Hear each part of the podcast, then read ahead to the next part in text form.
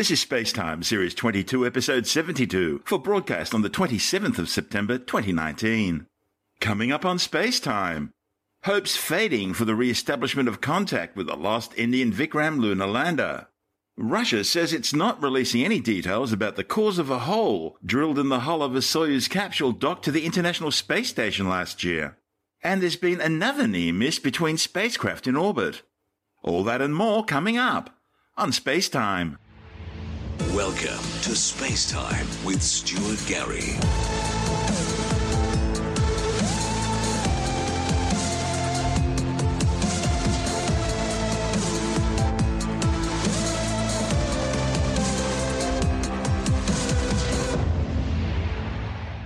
Hopes are fading for Indian space officials to re-establish contact with their lost Vikram lunar lander. The Indian Space Research Organisation lost all contact with the lander during its final descent phase, 3 minutes before touchdown and just 2.1 kilometres above the lunar surface.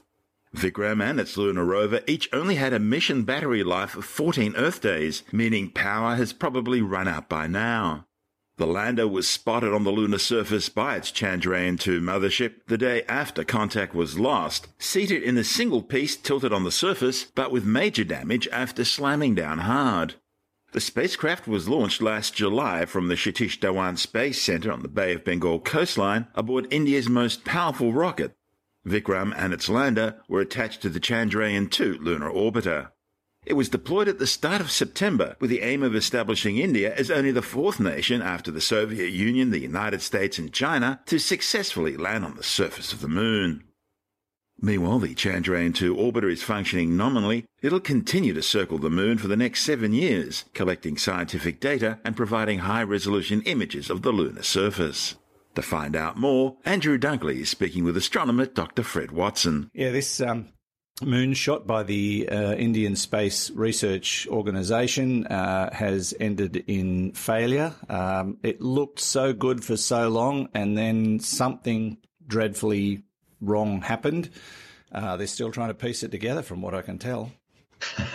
Maybe literally, that's right. Literally. So the good news part of this story is that the orbiter, Chandrayaan-2 itself, is in perfect working order. It's in orbit around the moon, and I think it's got science to carry out before the mission ends. So we've got a really positive side to the story as well. However, the Vikram lander, which was dropped or propelled down to the moon, apparently functioned perfectly until it was within about 2 kilometres of the surface, and then contact was lost. So that's, not a good sign. No, definitely not. Even though for a moon landing, you've got to have the thing essentially under autonomous control, because you can't beam the signal back to Earth and say, oh, tweak it here, because there's that 2.6 second time delay between signals going from the moon to the Earth and then back again, and that's even if you instantaneously respond. So it may well have survived, but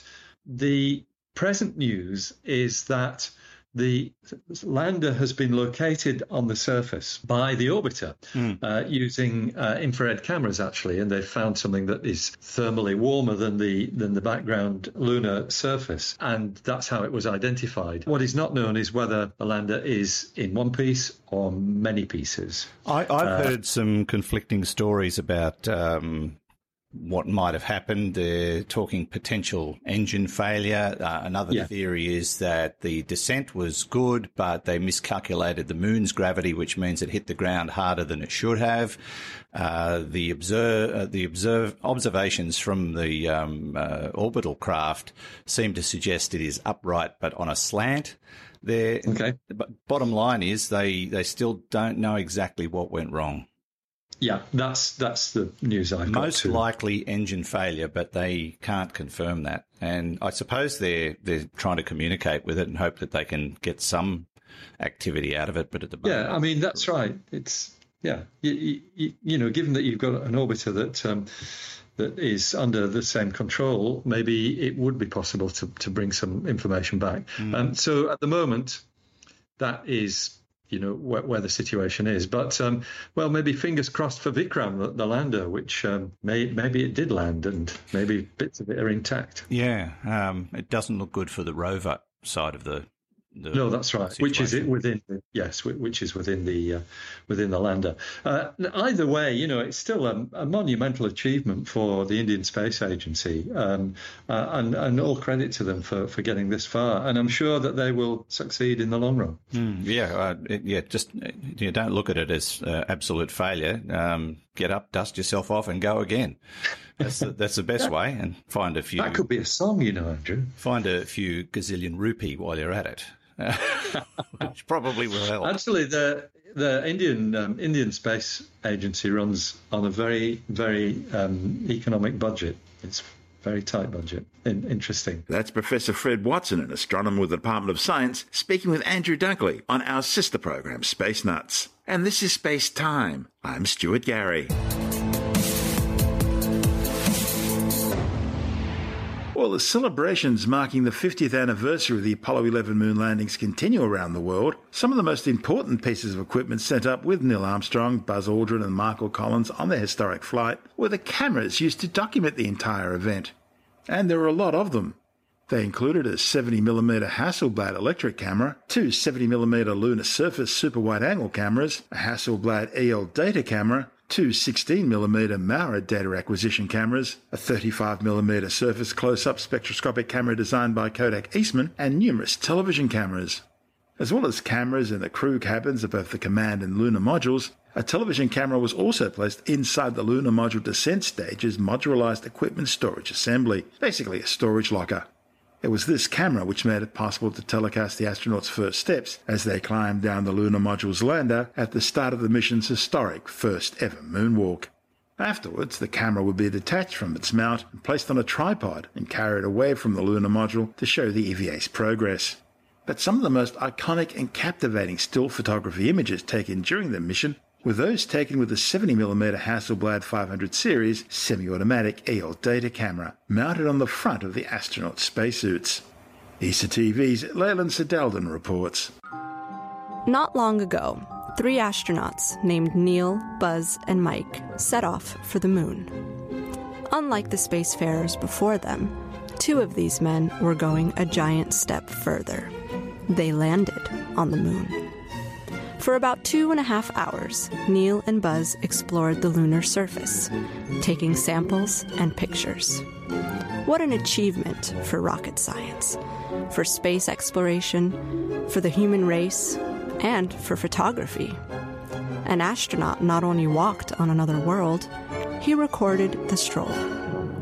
Later Apollo missions followed the example, capturing mind-blowing images in space and on the lunar surface.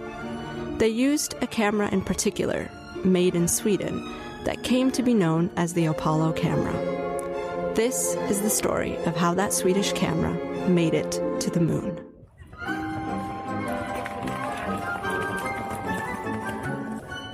Hello from Gothenburg. My name is Leyland from the European Space Agency, and today we're in Sweden's second largest city to dig up some photos. Moon photos, to be exact. Gothenburg has a rich industrial and cultural history.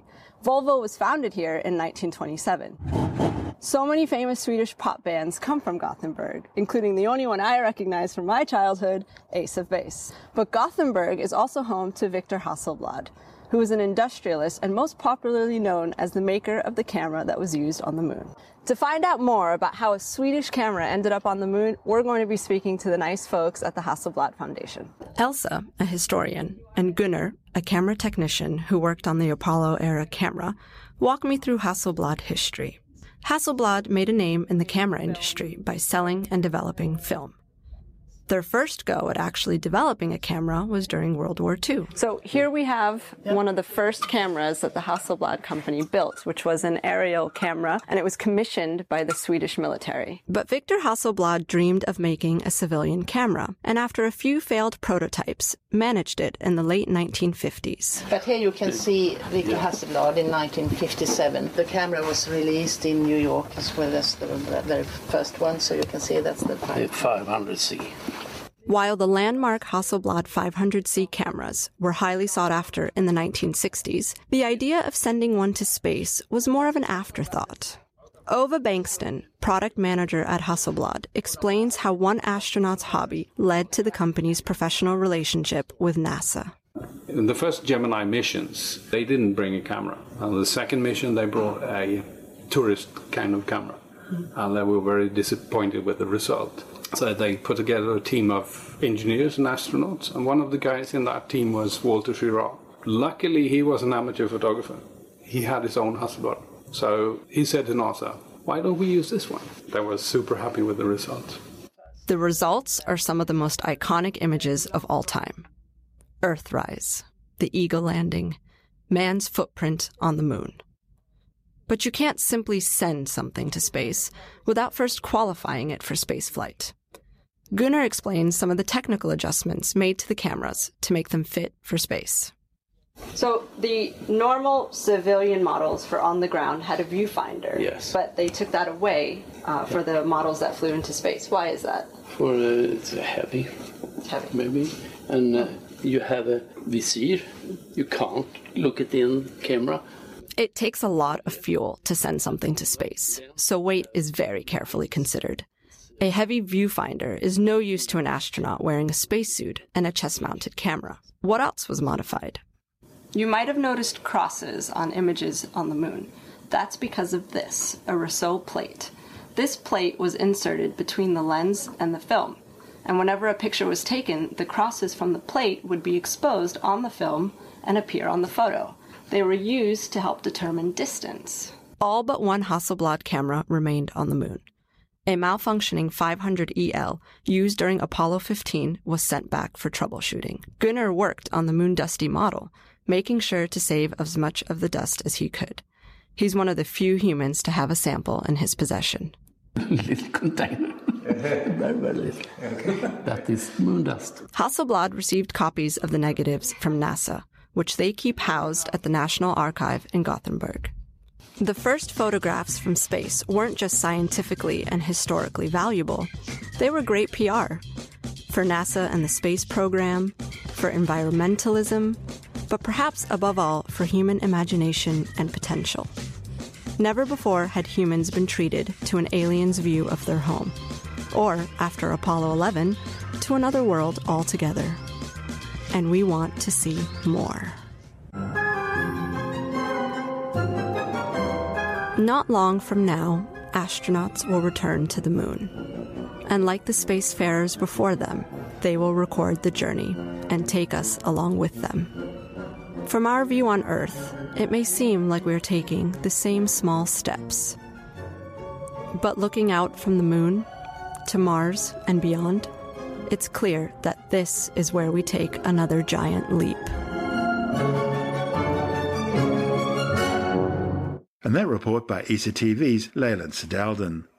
And you're listening to Space Time. I'm Stuart Gary.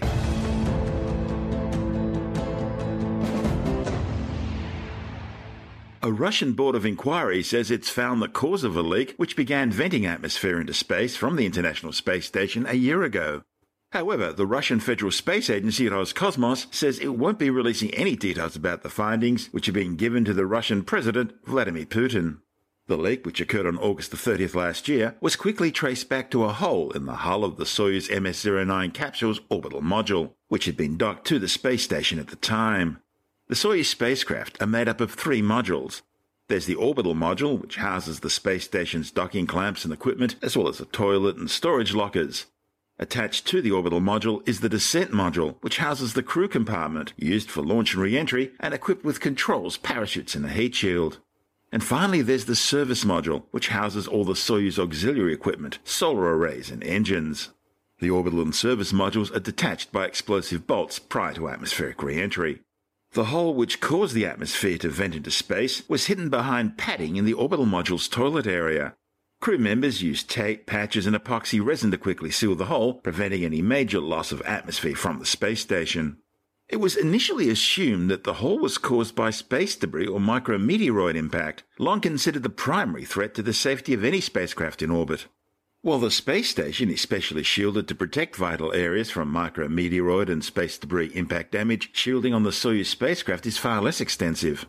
However, the idea of space debris or micrometeoroid impact was quickly dropped when images of the hole clearly showed that it had been drilled, with drill bit damage also marking the surrounding area. It's generally thought the hole was accidentally drilled into the Soyuz MS-09 capsule during its manufacture, and then hastily patched up by workers both to cover up their mistakes and to ensure the spacecraft passed pressurization tests before flight. Then later, once in orbit, the patch gave out and air began leaking. Remember, Russia's space industry has been plagued with quality control issues for decades. However, some Russian media reports have been speculating that the hole may have been deliberate sabotage, drilled in orbit by a disgruntled or mentally unbalanced crew member. A claim not dismissed by Russian comments that the drill hole was caused by a deliberate or accidental action. A spacewalk by cosmonauts in December examined the area of the hole from the outside, cutting into the Soyuz thermal blankets and pulling away the insulation to expose the area around the hole and collect samples. Those samples were quickly returned to Roscosmos investigators on the ground. Whether the world will ever find out the truth about the cause of the drill hole is yet to be seen. I'm Stuart Gary. This is Space Time.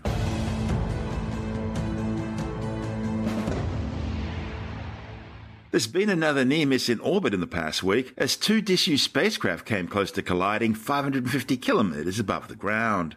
Projections had warned of a 1 in 20 chance that the defunct Soviet Union-era Cosmos 1300 spy satellite could collide with the Bigelow Aerospace Genesis II experimental space habitat. Luckily, the two spacecraft managed to pass each other without incident. This latest close encounter follows a similar incident earlier in the month when a SpaceX Starlink internet communications satellite came close to slamming into the European Space Agency's Aeolus scientific Earth observation satellite, forcing ESA to take evasive action. Incidents like this highlight the growing problem of overcrowding in orbit, where spacecraft and space junk travelling at 28,000 kilometres per hour risk collision and damage, and worse still, the threat of triggering debris cascades, which could dramatically increase the dangers of spaceflight for hundreds of years. The 1,360 kilogram, 4.4 metre long Genesis II module was launched in 2007 to test experimental inflatable space station habitat technology over a 2.5-year lifespan. It's ultimately hoped that these inflatable modules will become the basis for future commercial space stations. A newer version of the Genesis II has been attached to the International Space Station for several years, and there are now plans to include larger versions on the new Lunar Gateway Space Station project, which will be constructed in translunar orbit over the next decade. The Soviet Union-era Cosmos 1300 spy satellite was launched in 1981 as part of the Selna-D military space-based radio surveillance program designed to listen in on NATO communication systems. You're listening to Space Time. I'm Stuart Gary.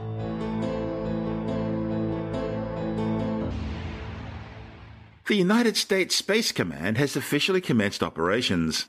The command's an interim step in building a military branch-level space force, which must be approved by Congress. Space Command's initially inherited 87 units and 700 military personnel, covering missile warning, satellite operations, space control and space support from other sections of the U.S. intelligence and military communities. The new branch will also form a joint unified command structure with the National Reconnaissance Office, which operates America's spy satellites. The operation will see intelligence community assets coming under the operational and tactical control of the military if U.S. satellites come under attack during conflict. The major concerns of the moment include cyber, jamming and laser attacks, although anti-satellite missile attacks represent a growing threat as more and more nations gain access to anti-satellite missile systems. The South Australian state government has given its support to proposals to establish a new orbital rocket launch complex at the bottom of the Eyre Peninsula. The idea follows plans by Equatorial Launch Australia to develop rocket launch facilities near Nhulunbuy in the Northern Territory's top end. While the Northern Territory proposal would launch from close to the equator and therefore use Earth's rotation to lift additional payload mass into orbit for a given amount of fuel, the Eyre Peninsula proposal, being much further south, would use far more fuel for the same payload. NASA's already announced plans to launch at least 4 sounding rockets from the Northern Territory complex. Of course, rockets can now already be launched from the Woomera rocket range in the north of South Australia. Still, the South Australian government has declared the proposed Southern Space Launch Facility a major development project, claiming it's well suited for launches into polar orbits. The complex will be built on a 1,190-hectare site at Whalers Way, near the small fishing town of Port Lincoln, some 250 kilometres west of the state capital, Adelaide. Rockets launching satellite payloads of between 50 and 400 kilograms would blast off towards the south, flying over the Great Southern Ocean. If all goes to plan, work on the complex could be underway by next year. China has launched 3 satellites into orbit using its new Jilong or Smart Dragon 1 solid-fueled rocket. The mission was flown from the Jiaquan Satellite Launch Center in Gansu Province in northwestern China. The 20-meter-tall Smart Dragon 1 launch vehicle is part of a new series of specialty rockets designed to carry small payloads of up to 200 kilograms into 700-kilometer-high sun-synchronous orbits. The 3 satellites, which make up the payload manifest for the mission, will be used for remote sensing, communications, and Internet of Things services. Shortly after the Smart Dragon 1 launch, China launched another solid-fuel rocket from Jiaquan, this one carrying 2 technological experiments.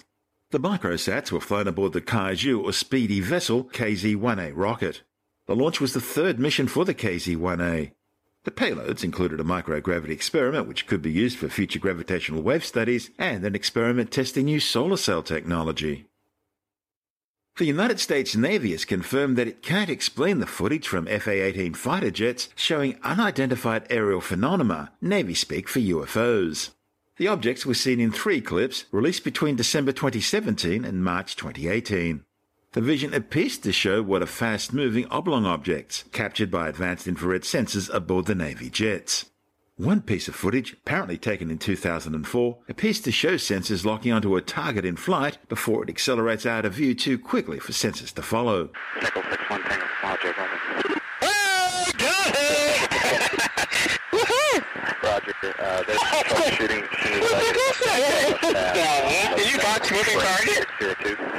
No, I took an auto track.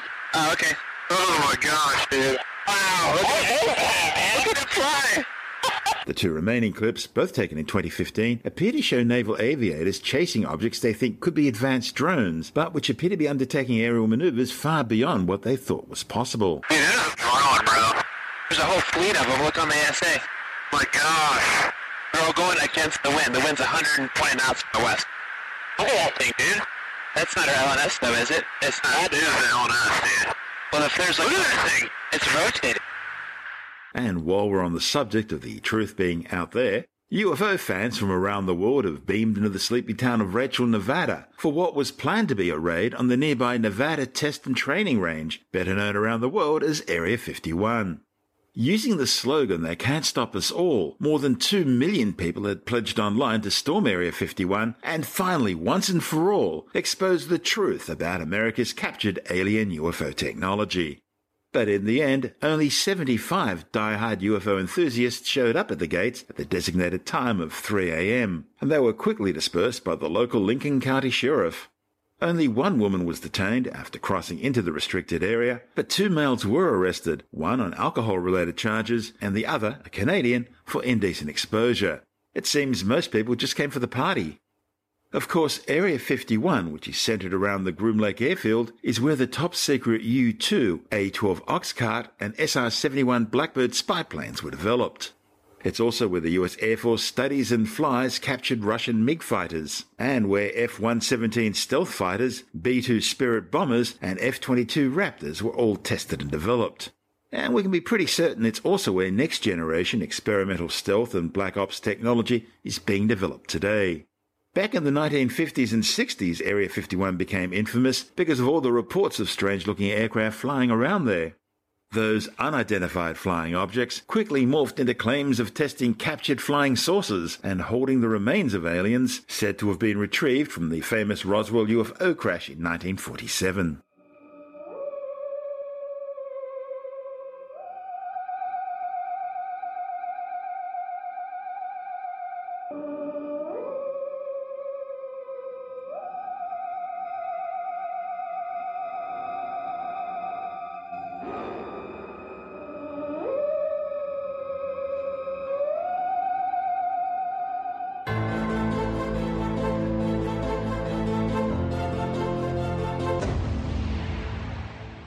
And time now to take another brief look at some of the other stories making news in science this week with a science report. A follow-up study has found no increase in rates of brain cancer among Australians aged over 60, which could be linked to cell phone use. The findings, reported in the British Medical Journal, follows up on a 2018 study which looked at brain cancer rates in Aussies aged 20 to 59 between 1982 and 2013. But critics of that study suggested they should have also included the over 60s, as they would have had the highest incidence of brain tumours. So the authors of the original study looked at this age group, finding that the rates of brain cancer in people aged 60-plus follows a very similar pattern to other age groups, with no increase since the widespread introduction of mobile phone technology. Scientists have shed light on the link between heavy cannabis use and poor sperm quality, showing that parts of a signalling system which is activated by cannabis is present in human testes.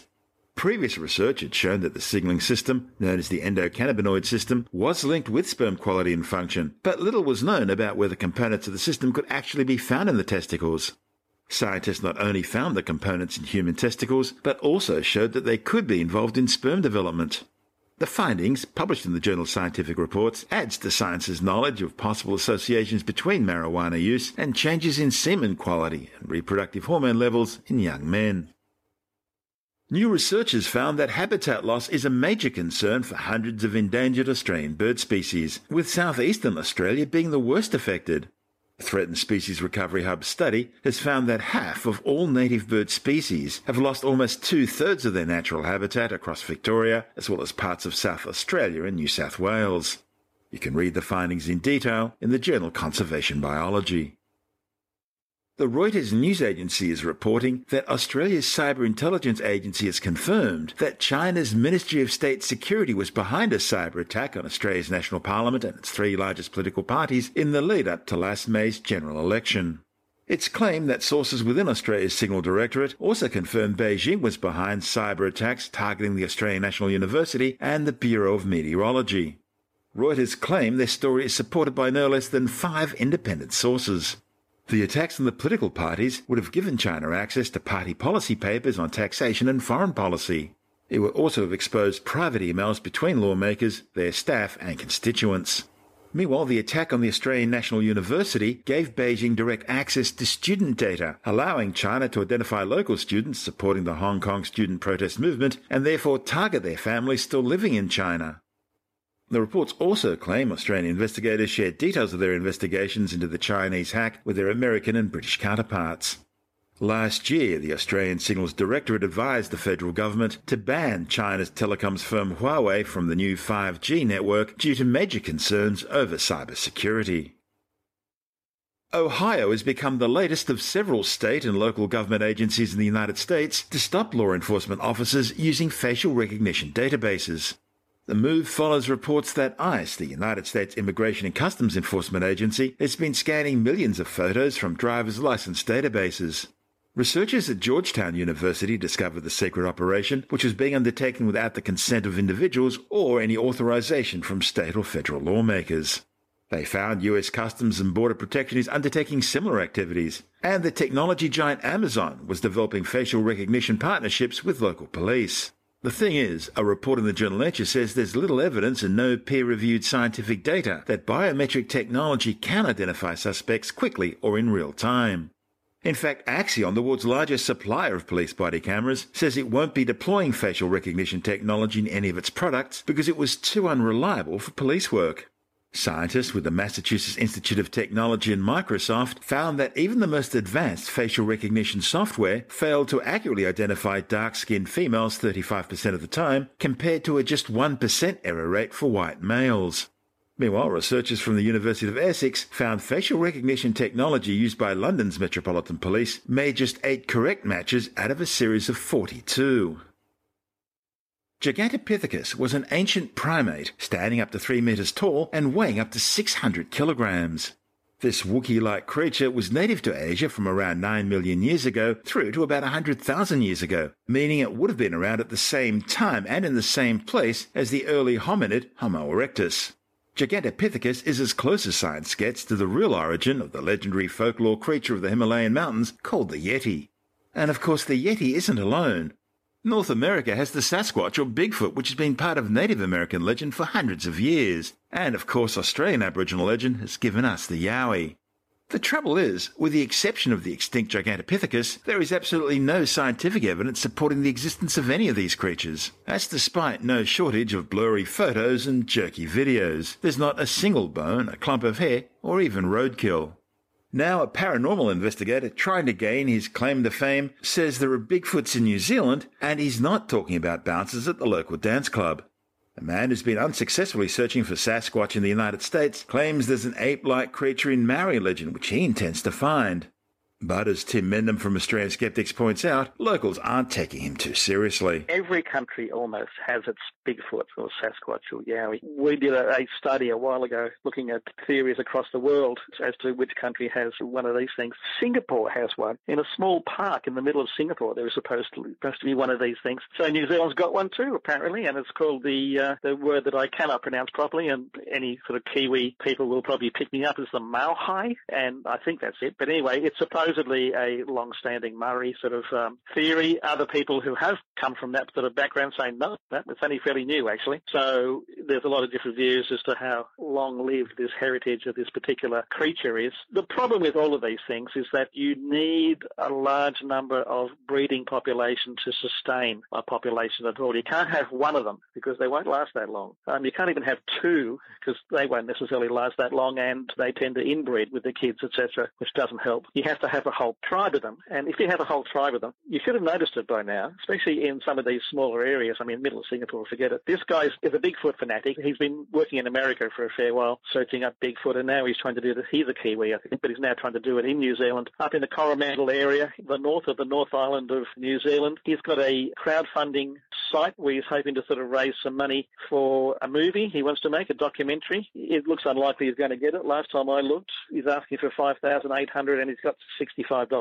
So I don't think he's going to make his goal of reaching enough money to make a documentary, at least not crowdfunded anyway. Honestly, he's got a little video on his crowdfunding site and it's just someone wandering through the New Zealand bush and not finding anything. So he's trying to do a Kiwi version of Finding Bigfoot from the Animal Channel. Yes, yeah, I think so. And there's a lot of people who are doing this, and they get the little cameras or they get their GoPro taped to their helmet or something and wander through the bush and try and find something. And really, the evidence is not very good. And what I always say to people who say, but there's so much evidence that it's all, none of it's good. And, you know, a lot of 2 out of 10 rated evidence, if you have 100 of it, doesn't make a 10 out of 10. It makes a lot of 2 out of 10s. And really, if you have all that sort of bad evidence, you start wondering if there's any basis to it at all. And certainly, at the moment, there ain't none. That's Tim Mendham from Australian Skeptics.